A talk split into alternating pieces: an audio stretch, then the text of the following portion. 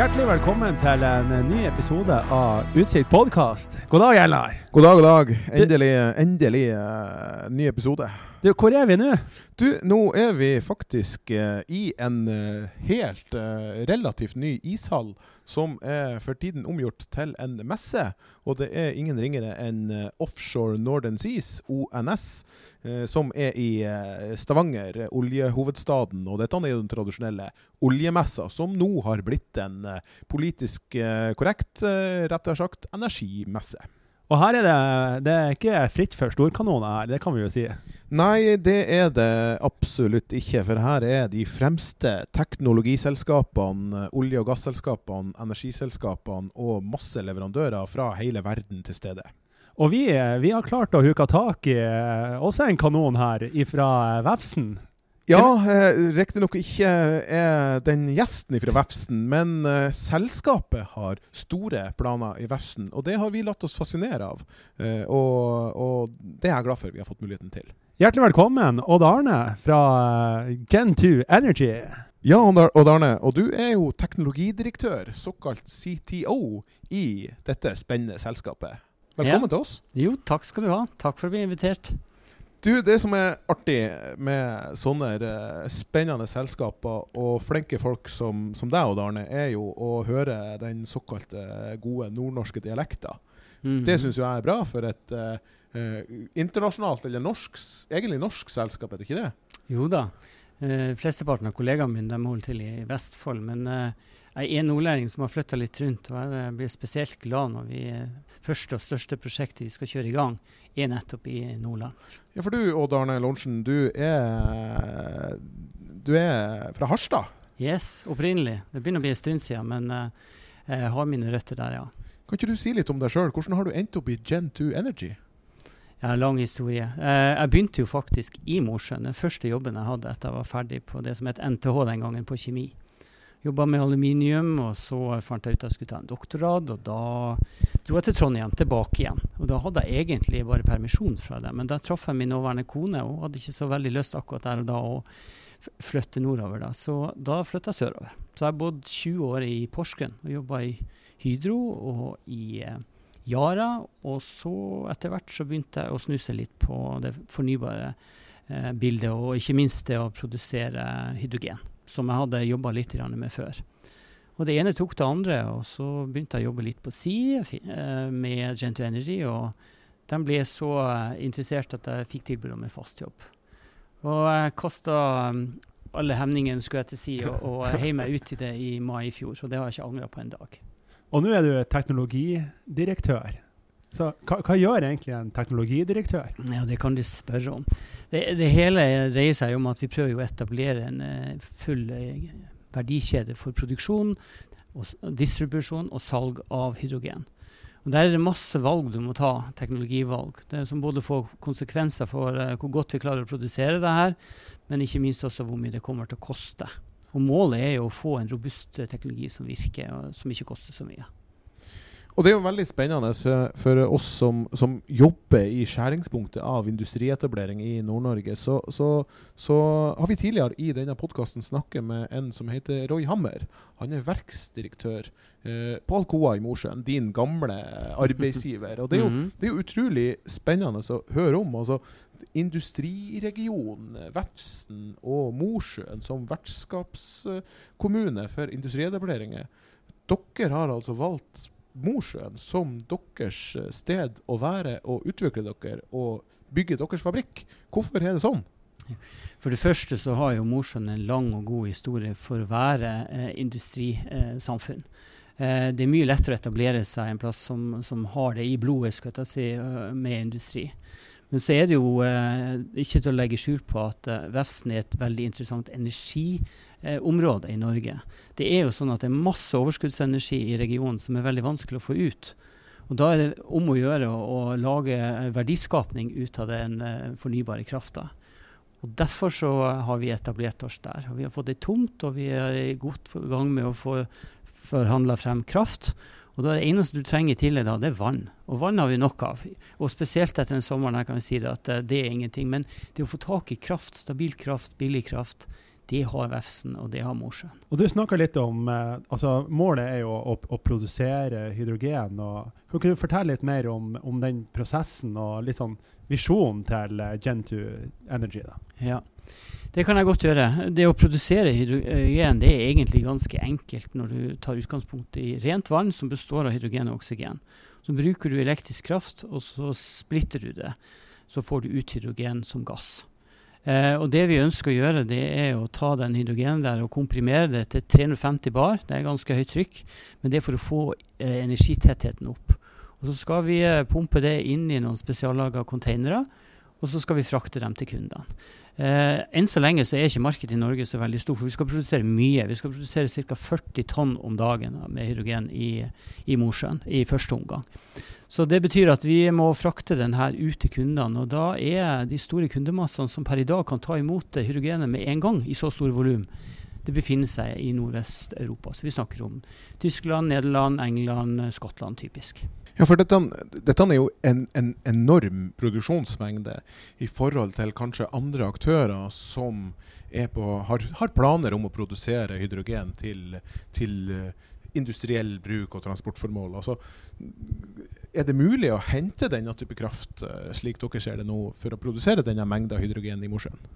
Absolutt. Eh, Nordland har mange eh, terawattimer med, med, energi som per i dag ikke blir eh, utnytta. Så, så eh, det det er snakk om, det er egentlig å få avtalen på plass, og få NVE sin godkjenning osv. Og, så og så er vi i gang.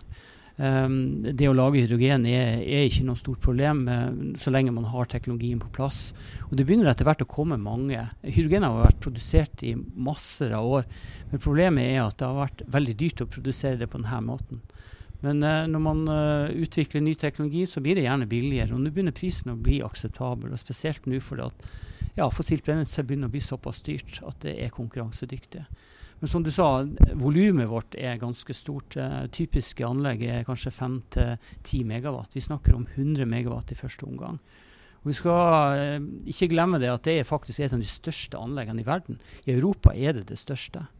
Og de som er så gamle at de husker Hydro i Glomfjord, så hadde de et anlegg som var 135, så det var litt større. Men det ble bygd i 1947, så vi har litt sånn glemt litt vår, vår forhistorie. Men mm. Norge har all grunn til å si at uh, vi må bygge på historien og dra i, i gang der uh, på nytt. Men det var vel gjerne ikke hydrogenet vi var ute etter i gamle dager i Glomfjorden og i andre. Det var produksjon av ammoniakk, var, var, det ikke så? Ja, og det går enda lenger. For ammoniakk er det man bruker for å lage gjødsel. Og I dag så produserer man jo fortsatt gjødsel i Glomfjord. Det er Yara som, som eier det. Men uh, den ammoniakken får de utenfra. For de har jo lagt ned hydrogenproduksjonen. Så det er import av ammoniakk. Det er også planer i Glomfjord å sakte, men sikkert kanskje begynne å produsere. Så det blir jo spennende å se om den ammoniakken blir produsert lokalt, eller kanskje vi f.eks. i fremtida leverer den ammoniakken. Men da snakker vi eh, altså, Erik, om et uh, pågående industrieventyr på toppen av den allerede eksisterende industrivirksomheten i den samme regionen. Uh, så det er jo imponerende. Når ser dere for dere at dere er ordentlig i gang med, med planene deres i Gen2 Energy?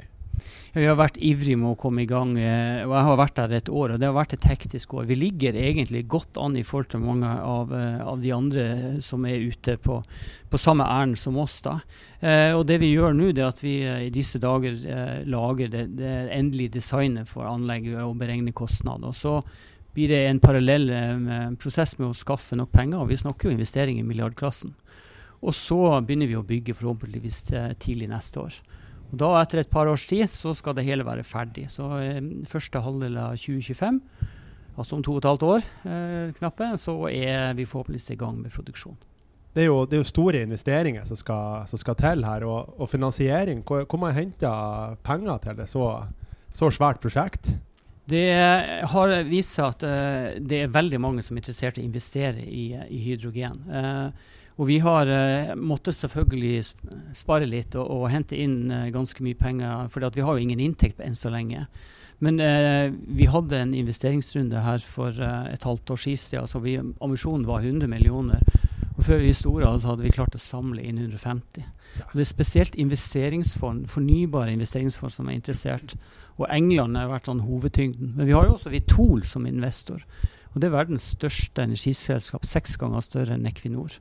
Har, og de er interessert i å også kunne fortsette på reisen. Så jeg håper og tror at faktisk investering det blir ikke så vanskelig. Vi må ha litt penger sannsynligvis fra banker også, men det er jo inn i, i, i tida å, å, investere i fornybar kraft. sånn at eh, Så lenge du har en solid eh, business case i bunnen, så, så regner vi med at det skal vi få til.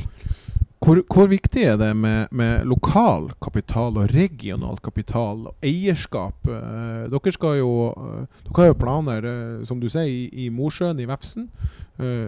Finnes det nok kapital til å løfte denne type investeringsprosjekt i, i Norge? Uh, ja, hva jeg skal si. Enn så lenge så har vi veldig lite norsk kapital uh, investert i vårt selskap. Uh, når vi går ut nå med, og spesielt når vi skal gå til banker, så er det også norske banker på den lista. Men det er litt for tidlig å si hvem det er som er, kommer til å ende opp med å investere. Vi har søkt om litt midler og har ikke strukket helt frem ennå. Men jeg regner med at når det begynner å bli mer konkret, og når vi har vist at vi klarer å gjennomføre, så tror jeg også der vil vi kunne åpne noen lommebøker. Og EU er jo også interessant. De spyr jo inn milliarder nå av, av, euro på sånne typer prosjekter. Så, men som sagt, enn så lenge så er det mest utenlandsk kapital som har investert hos oss. Og det her, eh, altså de, de, her investeringene det vil jo også føre til eh, et lass av arbeidsplasser. Hvor mange arbeidsplasser er man regna med som vil eh, altså, Både direkte, men også indirekte i, i forhold til leverandører og Akkurat hvor mange som kommer til å ende opp og jobbe med og rundt hydrogen, det er litt vanskelig å si. Men vi, vi tenker å ansette i størrelsesorden 30 stykker for å drive anlegget. Men så må man også se på ringvirkningene. Altså, vi kommer til å levere hydrogen til nye brukere.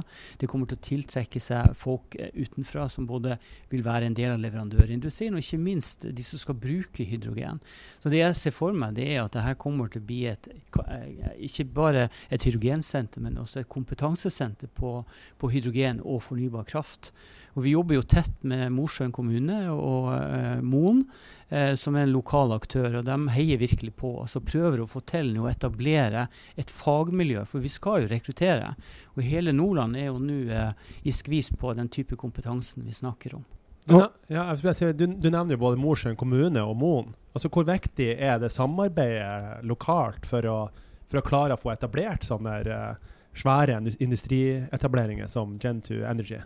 Det er superviktig. Det at vi har eh, kommunen eh, i bakhånd som kan hjelpe oss med å komme i kontakt med de rette folkene, eh, være en pådriver på å få også prosesser med, regulering og planprosess og sånne igjennom. For alt dette tar tid.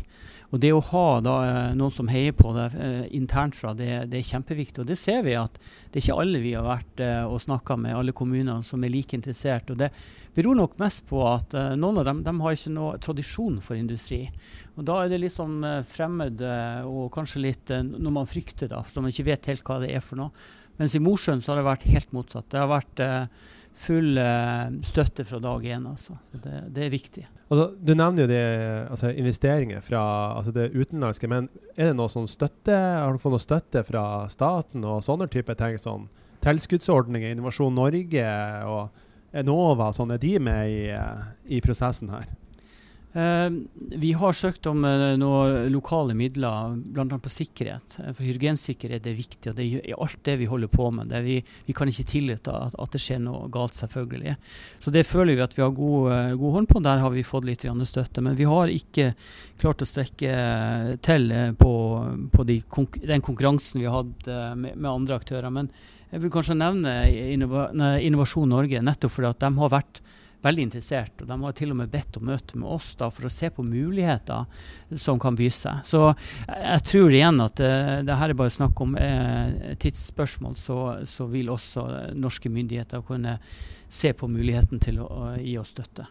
Det er jo utrolig kult. Altså, jeg tror ikke mange av lytterne våre er klar over at, at altså, Europas største hydrogenprodusent, altså, eller, eller, altså industrietablering, er på trappen i Mosjøen. Altså det er, jo, det er jo egentlig helt rått.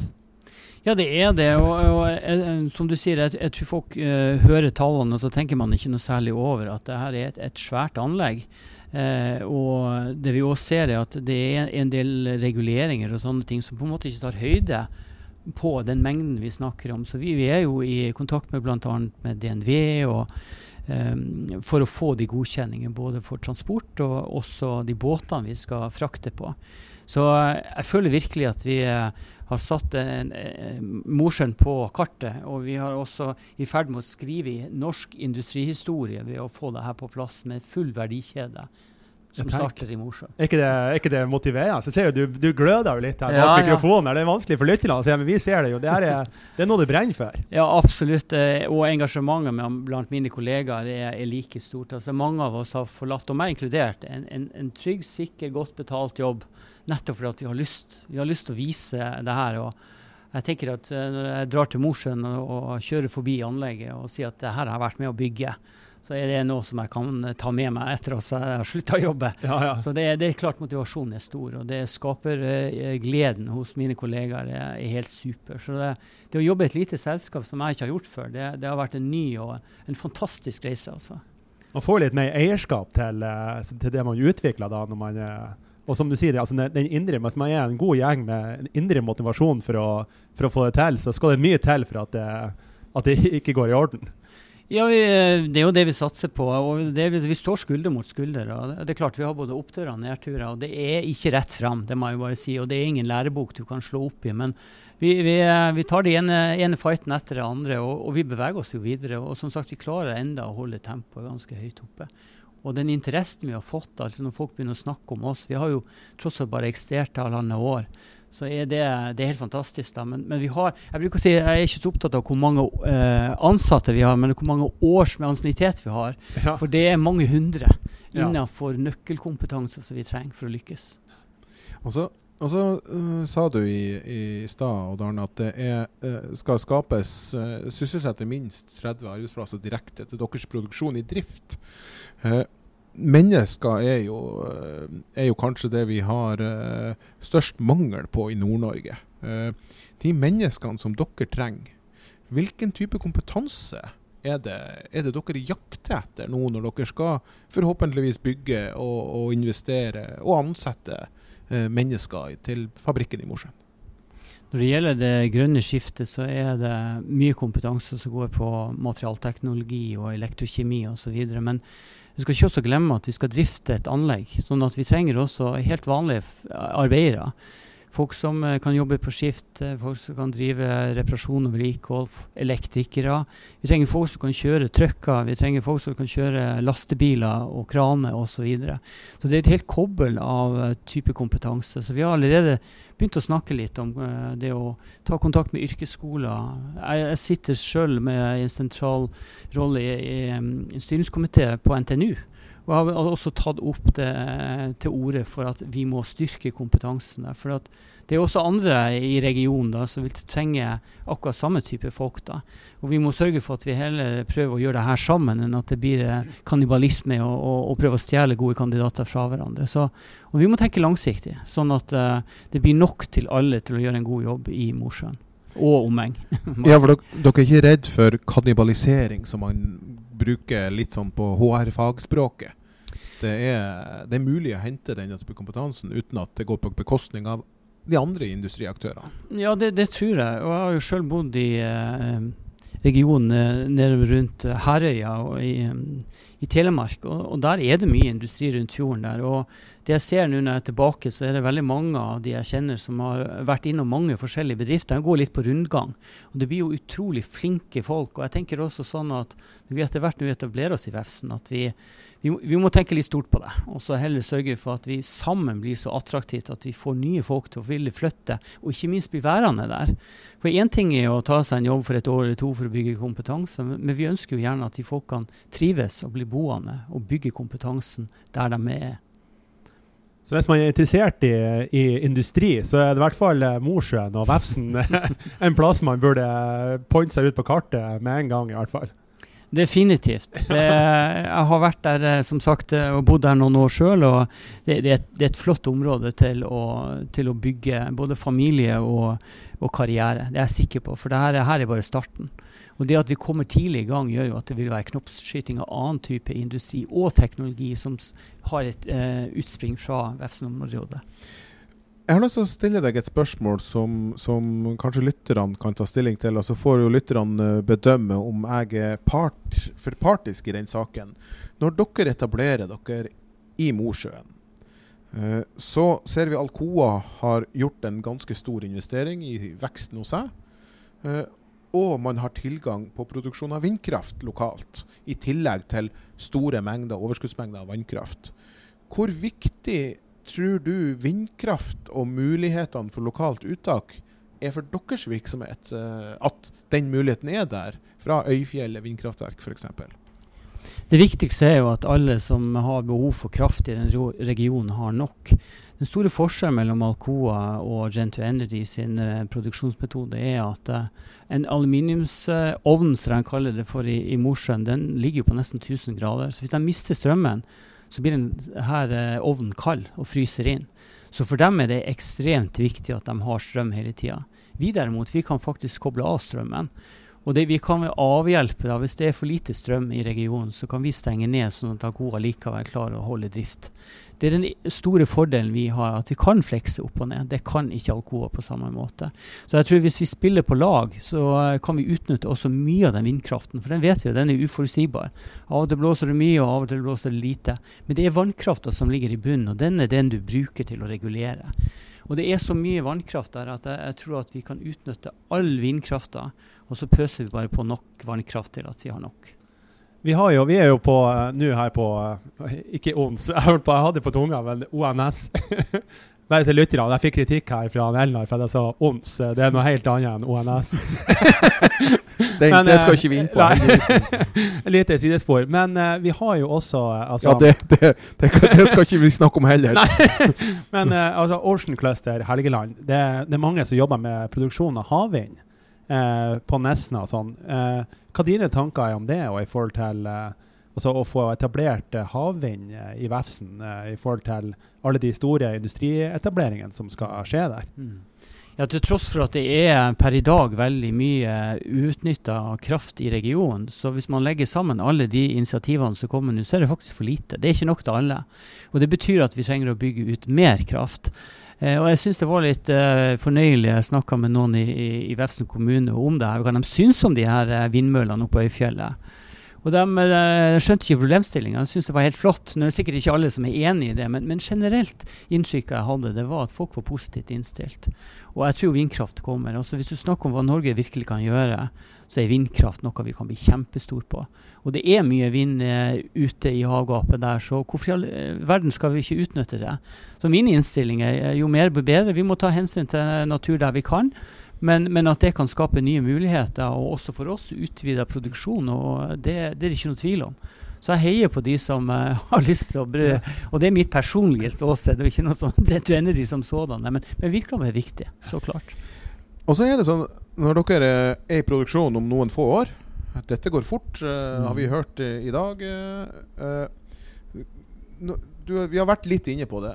Men når man skal produsere så mye hydrogen som det dere skal gjøre, hvor skal vi bruke denne hydrogen? Sånn, altså, eh, er det til transportsektoren? Vi vet jo fra Bodø så kommer det hydrogenferger.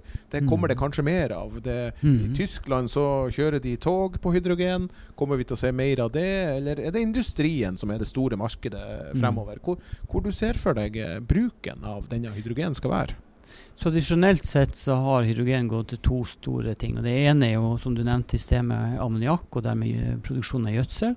Og det andre er til produksjon av stål. De tar brorparten der. Men den nye næringa vi snakker om, den fornybare, det er helt ny industri. Og veldig mye av det her bruker jo hydrogen til å konvertere det til strøm. Eh, og, og ferge, som du nevnte, er en av de. Det er jo sånn at eh, batteriet har for lite energi i seg til at du kan drive og frakte det på vei. Det blir for tungt, rett og slett. Og da er det mye bedre på tungtransport spesielt å, å bruke hydrogen til å lage strøm om bord. Og så er det bå, eh, båt. Det er jo masse altså ferge, hurtigtog Nei, hurtigbåter. Det er, vi har snakka med de som kjører med, med, med småbåter også, fiskebåter. Det, det, det er et kobbel av ty type marint bruk hvor hydrogen har sin fortreffelighet. Og så har vi også vært innom spor med bl.a. det med Nordlandsbanen. For Nordlandsbanen er vanskelig å elektrifisere. Det er flere hundre småtunneler, og det går ikke an å elektrifisere, rett og slett. Og da er hydrogen et definitivt alternativ. Så vi har noen spor vi får følge der. Og jeg tenker Hvis vi klarer å demonstrere det på Nordlandsbanen, så tror jeg vi kan demonstrere det hvor som helst. Vi har samarbeid med et selskap borte i Canada som har lignende forhold, med, med vinter og, og, høye stigninger. og Et sånt godstog det veier fort 1 million kilo, altså 1000 tonn. Det, det, skal litt kraft for å trekke det, men jeg tror at det her kommer gradvis. Europa er veldig avhengig av varme. Og det å, å kunne blande inn hydrogen inn i, i naturgassene de i dag bruker, det kan du gjøre med en gang. Og Det betyr at vi har kunder i dag som kan ta imot all den hydrogen, mens vi bygger opp det nasjonale markedet. For Det er jo det som er det endelige målet, at vi også skal ha nasjonalt eh, noe igjen for det, all den krafta vi har putta inn i hydrogenet. Så mer bærekraftig energiproduksjon til bruk uh, uh, over tid. Altså, vi, vi, vi, vet jo at uh, eh, EU i dag har bruker enorme mengder med gass. Det ser vi jo i det enorme energibildet vi ser i Europa i dag, med krigen i Ukraina. Hydrogen er en del av det grønne skiftet for å redusere CO2-utslippene, med andre ord. Absolutt. Og, og, jeg tenker at det er noe bedre å, å, komme i gang. Det jeg sier å blande inn hydrogen i naturgass, det er jo nettopp for å få ned CO2-utslippet. Men etter hvert så vet man at teknologien utvikles. Det blir sikrere å håndtere eh, i store mengder. og altså Folk blir mer fortrolige med det, rett og slett. For det, vi kommer selvfølgelig å gjøre det sikkert. Men da vil man etter hvert kunne gå over på ren hydrogen. Tror du det er en sånn her litt blant befolkningen en sånn her skepsis til det av uh, frykt frykten for hydrogen. Uh, dette er jo en, en, gass som er veldig uh, høyeksplosiv.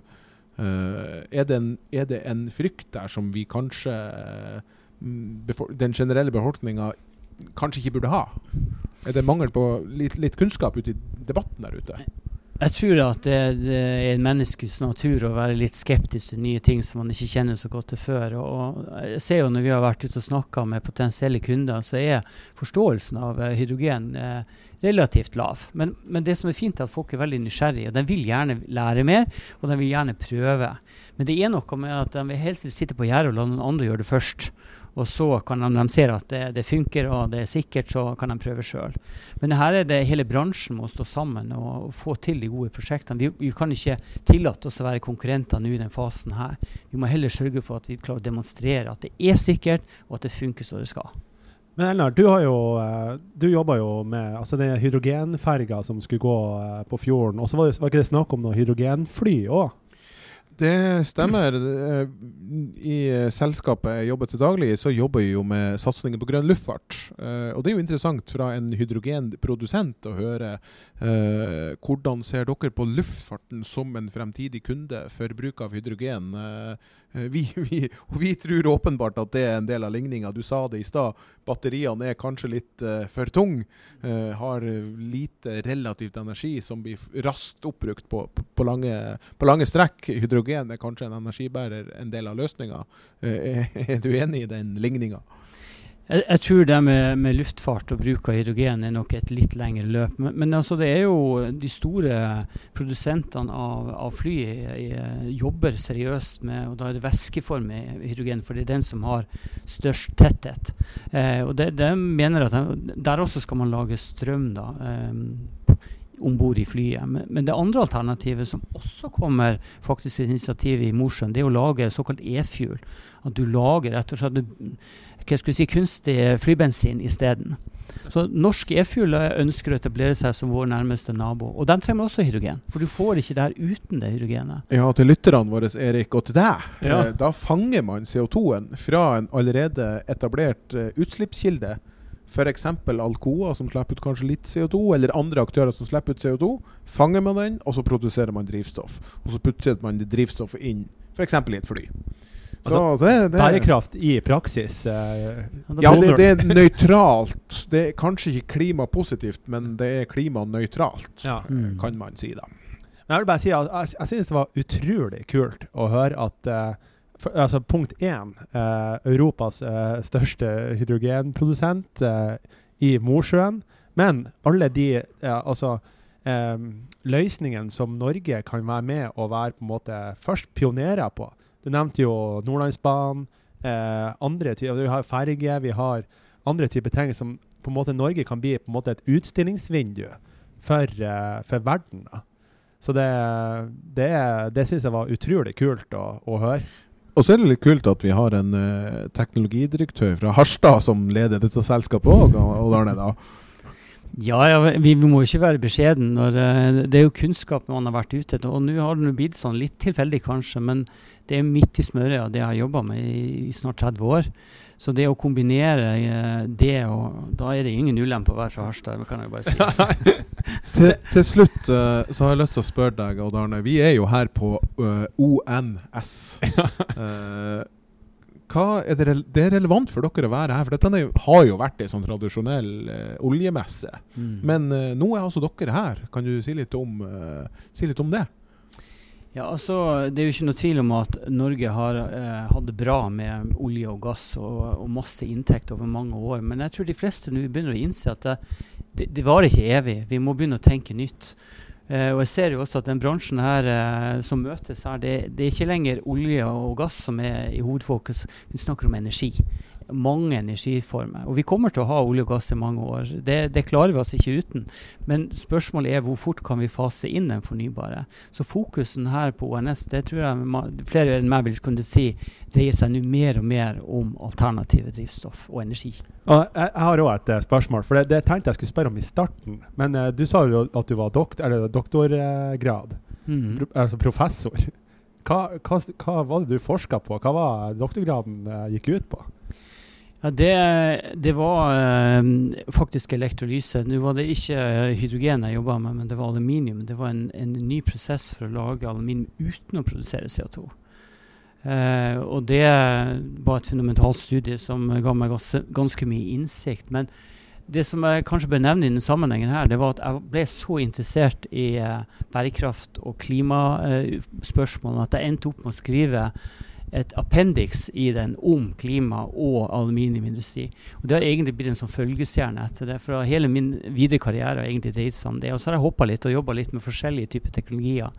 Men bærekraft og det, det nye grønne skiftet har egentlig vært noe jeg har holdt på med helt siden Kyoto i 97. Så det begynner å bli ganske mange år. da. Så det å nå se at jeg kan faktisk bruke det til noe fornuftig, og være med og sette Norge på kartet, det, det syns jeg bare er helt fantastisk eh, privilegium. Kult, altså. det, Elnar, vi, vi, var heldige som fikk eh, Arne som gjest i dag. Det vil jeg si. Virkelig. virkelig, Og tusen takk for at du hadde anledning til å ta turen til podkasten vår. Det setter vi stor pris på. Utrolig spennende å høre om planene deres i Mosjøen. Da, eh, da, sier vi takk, eh, takk for nå fra Explore North. Og, og, ikke minst, eh, holdt jeg på å glemme, det, vi ble så engasjert her, men vi har jo selvfølgelig ukas tommel opp.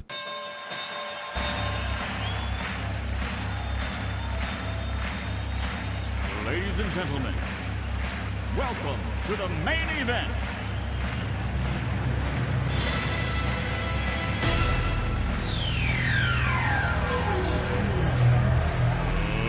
Let's get ready to rumble! Y'all ready for this? Yes, ukas tommel opp, eh, Erik. Det går denne gangen til Gigante Selmen, som er børsnotert, som har levert eh, kvartalsrapporten sin. Uh, og den viser det at dette fantastiske prosjektet på Helgelandskysten, eller langs hele Nordlandskysten, skal skape arbeidsplasser, mer bærekraftig produksjon, fremtidig havbruksarbeidsplasser langs kysten vår. Og det er utrolig spennende å se på planene deres hos Indre Lille Rosøy i Rødøy kommune, hvor de vil i første omgang skape 15 direkte arbeidsplasser, og har allerede begynt å tilsette de første arbeidstakerne. Fantastisk eh, stor og viktig tommel opp til Gigante Selmund der, altså. Og familien Lorentzen, som er liksom initiativtakerne bak. De, ja, de får òg ti tomler opp. Her er det masse familie, flinke familiefolk som står, eh, står, bak, og det er virkelig en fortjent uh, tommel opp. Yes. Og da er det, tusen takk for at du hadde mulighet til å være gjest her i podkasten vår nede på ONS. Takk for at vi kom med. Og masse lykke til med Gen2 Energy. Og uh, vi, skal, vi, skal, være fornøye med på, på, hva som skjer der framover. Vi heier masse på, på dere.